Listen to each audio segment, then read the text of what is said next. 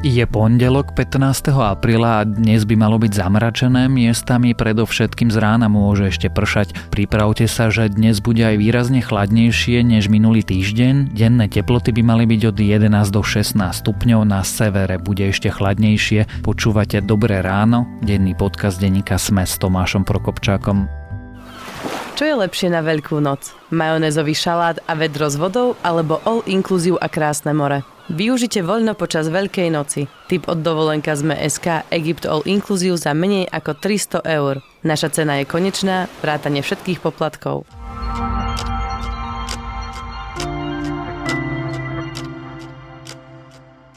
A teraz už krátky prehľad správ.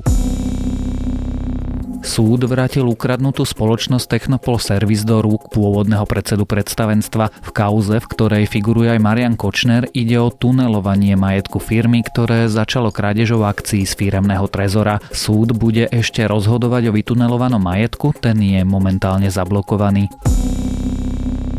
Na prezidentské voľby prišlo ústavnému súdu 5 podnetov. Dva podnety súd odložil, tromi ďalšími sa bude zaoberať až vtedy, až bude na ústavnom súde do sudcov a uznašania schopné bude jeho plénum. Viac ako tisíc eur zarábajú v hrubom na Slovensku zamestnanci len v dvoch odvetviach, v priemysle a v informačných a komunikačných činnostiach. Priemerná nominálna mesačná mzda sa však podľa štatistického úradu zvýšila medziročne všade. Talianská polícia zatkla štyroch dôležitých predstaviteľov kalabrískej mafie Nrangeta. Pochádzajú z rodiny Mankusovcov, ktorá pôsobí v provincii Vibo Valencia. Vo väzbe zostáva aj Antonino Vadala, záznamy o jeho údajných telefonátoch s Troškovou by už mali byť na Slovensku. Do roku 2100 môže zmiznúť až 90% alpských ľadovcov. Naznačuje to nový výskum, ktorý sa pozrel na dopady otepľujúcej sa klímy na európske hory. Aj keby sa nám podarilo udržať scenár mierneho globálneho oteplovania, vedci odhadujú, že zmiznúť môžu do konca storočia až dve tretiny alpských ľadovcov. Viac takýchto správ nájdete na webe sme.sk.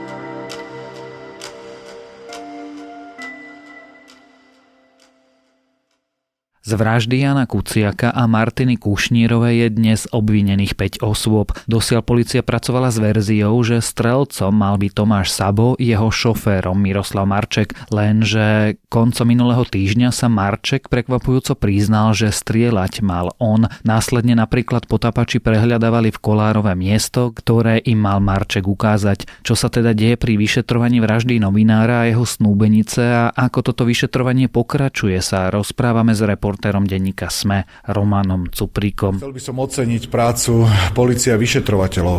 Od začiatku som bol presvedčený, že sme dali na to najlepších ľudí a výsledky sa ukázali. Mrzí ma, že to trvalo roky. Kočner sa vyhrážal novinárom. Kočner bol útočný a e, som nesmierne z toho smutný, že to muselo dôjsť až do toho, že bol, bol novinár a jeho snúbenica zabitý, aby sa začalo konať. Takže ďakujem vyšetrovateľom, ďakujem policii. Roman, zhrňme si teda, čo dnes o vyšetrovaní vraždy novinára Jana Kuciaka a Martiny Kušnírovej vieme. Polícia má momentálne obvinených piatich ľudí a už po dlhej dobe si dovolila povedať, že pozná meno hlavného objednávateľa, ktorým je Marian Kočner a v podstate čo sa teraz deje, tak po jeho obvinení robia na novo výsluchy aj za prítomnosti advokátov obvinených a vďaka tomu sa teraz objavujú v médiách rôzne tie správy, že ten a ten išiel na výsluh a bol tam jeho advokát a povedal to a to. A popri tom sa vlastne udiala aj táto vec, že zistili sme, že Miroslav Marček sa priznal, že on je tým vrahom, čo trošku skomplikovalo alebo možno aj uľahčilo situáciu tým vyšetrovateľom.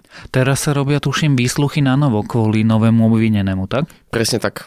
Prečo vlastne? Ide o to, že keď už si obvinený, máš právo eh, mať na výsluchoch aj advokáta. To znamená, že policia na novo musí vykonať dokazovanie, aby presvedčila prokurátora, že môže vzniesť obžalobu. Keďže dôkaz je aj výpoveď, tak oni na novo eh, vypočúvajú tých všetkých svetkov, aj tých obvinených a zároveň sú tam už aj advokáti, ktorí môžu aj sledovať, že čo tí ľudia hovoria, namietať rôzne veci a podobne. Vlastne v piatok vyšla správa, podľa ktorej sa smerovanie toho prípadu zmenilo, ale za akým scenárom pôvodne teda pracovali policajti a vyšetrovatelia? Nedovolil by som si to tak natvrdo povedať, že sa smerovanie vyšetrovania zmenilo. Polícia pracovala s verziou, že strelec je Tomáš Sabo, ale z tých dôkazov, ktoré mala, to nebolo úplne tak jednoznačne, ako sme si doteraz mysleli. A vlastne oni teraz začínajú pracovať aj s verziou, že Tomáš Sabo bol vodič a Miroslav Marček bol strelec. Čiže je to ako keby naopak, kto bol vodič a kto bol strelcom. Áno, z pohľadu zákona oni sú obaja obvinení z úkladnej vraždy. Obom hrozí 25 rokov až do životie. V tomto smere je úplne jedno, že kto bol vodič, kto bol strelec, ale preto, aby mohli oni zniesť potom tú obžalobu a aby to bolo úplne jasné, tak si to musia vyjasniť.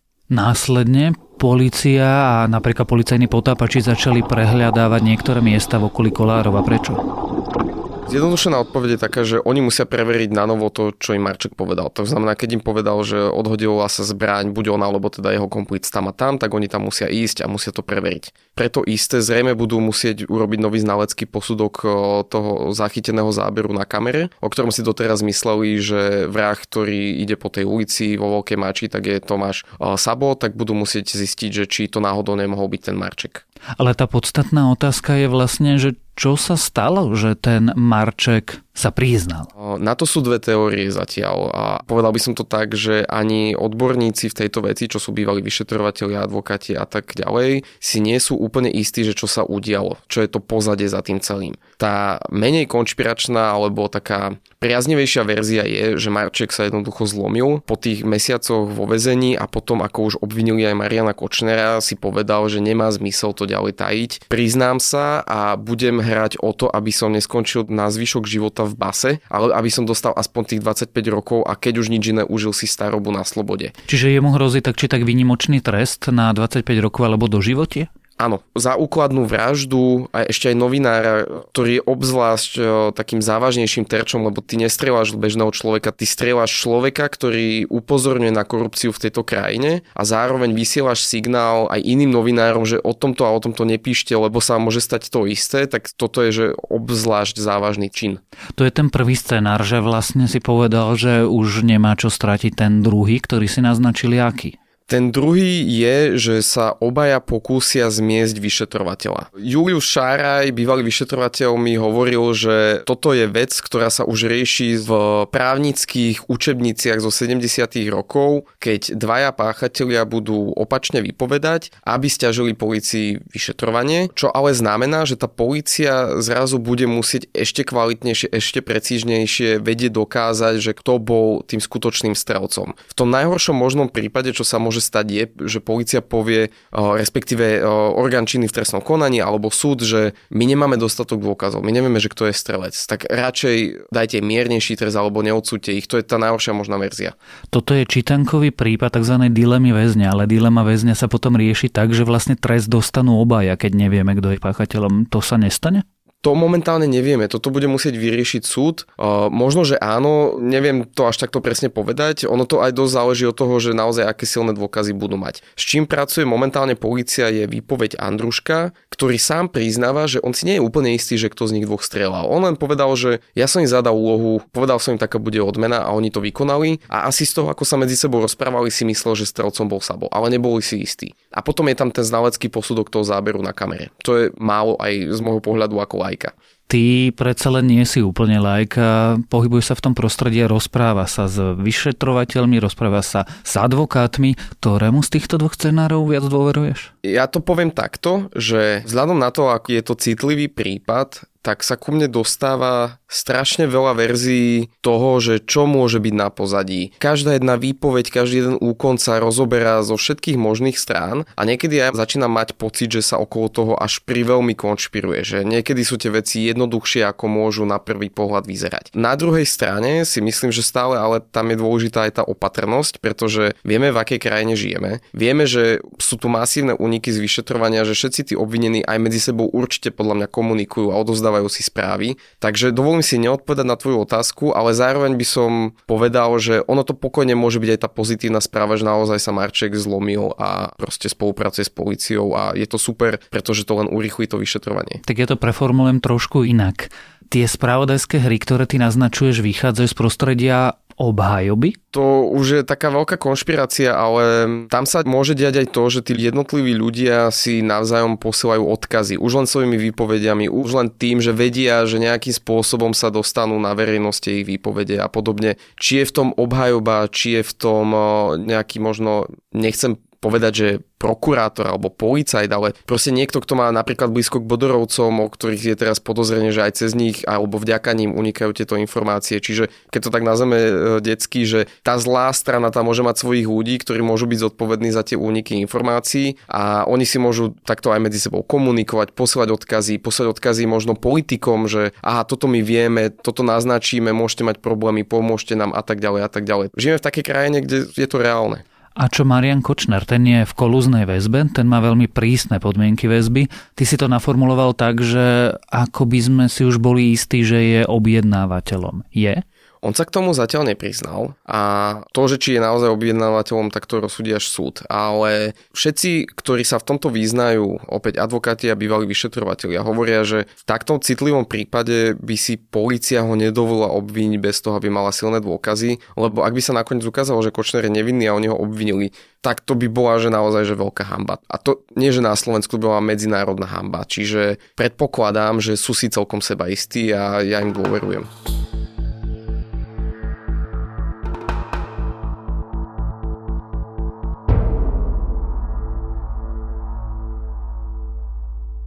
Máme peticu obvinených, jeden z obvinených sa priznal k spáchaniu vražd. Čo sa bude teraz diať? Čo bude robiť policia? Čo budú robiť vyšetrovatelia? To, čo už začali vlastne deň potom, ako on vypovedal, myslím, že vlastne aj v deň, keď už vypovedal, že začnú na novo preverovať všetko, čo povedal. Predpokladám, že budú robiť aj nové výsluchy na základe novo získaných informácií a všetky tieto veci si budú znovu dávať dohromady a uvidíme, že kam to až povedie. Predmetom úkonu bol výsluch jedného z obvinených.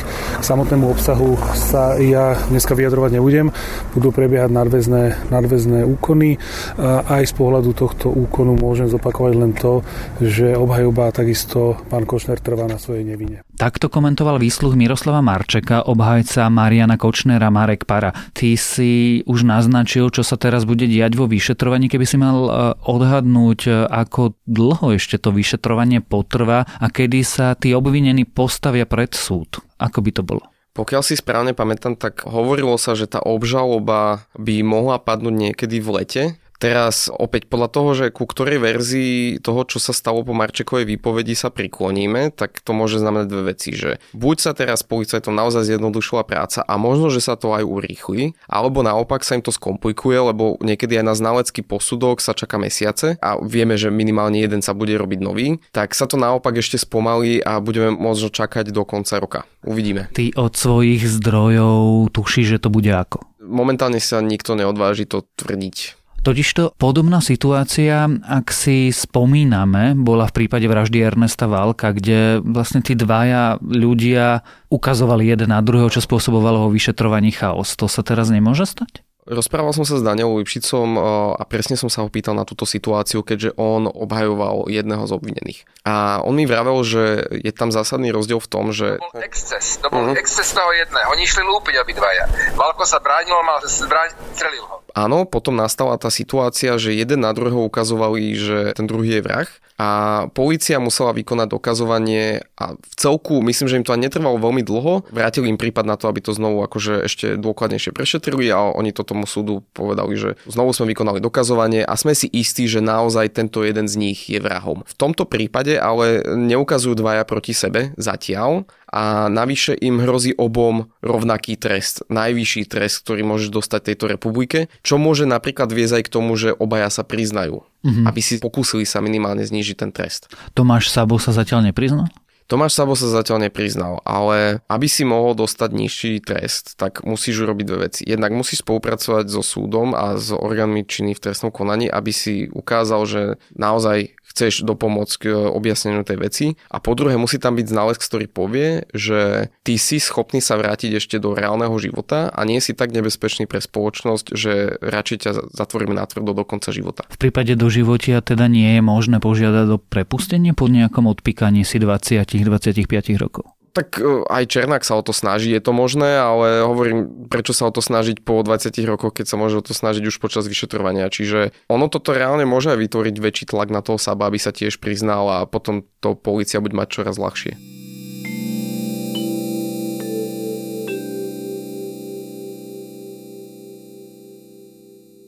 Vlastne jediná z nich, ktorá hovorí, že s tým nič nemá, je Alena Žužova? Zatiaľ áno. Ona dokonca hovorí, že hlavný objednávateľ, že to je Haščak z Penty a podobne. Aj o Borisovi Kolárovi No, no, no, práve, že to pôsobí tak, že ona je tá, ktorá sa snaží zmiasť tých vyšetrovateľov a skomplikovať to vyšetrovanie čo najviac. Môže to byť nakoniec pre ňu najväčší problém, že dostane najväčší trest, alebo pomerne najväčší trest?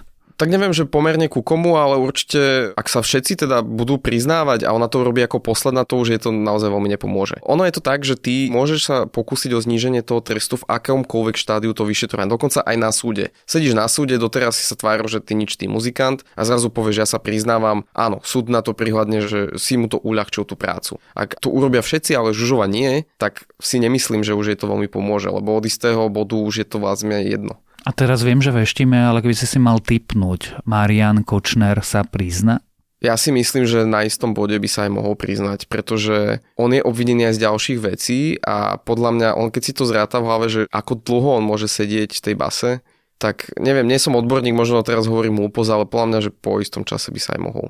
Tak uvidíme napokon, ako to dopadne. E, budeme držať policii, vyšetrovateľom a prokurátorom palce o vražde Jana Kuciaka a Martiny Kušnírovej a o prekvapivom priznaní Miroslava Marčeka sme sa rozprávali s reportérom denníka SME, Romanom Cuprikom.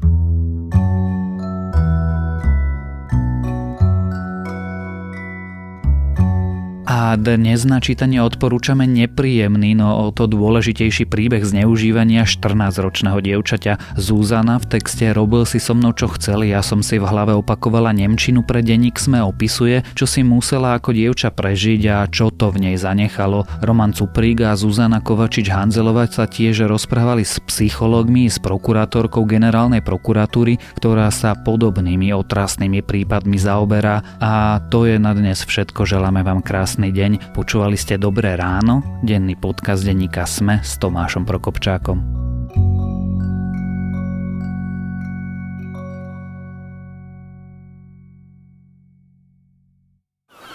Tento podcast a konečné ceny vám prináša dovolenka Sme.sk.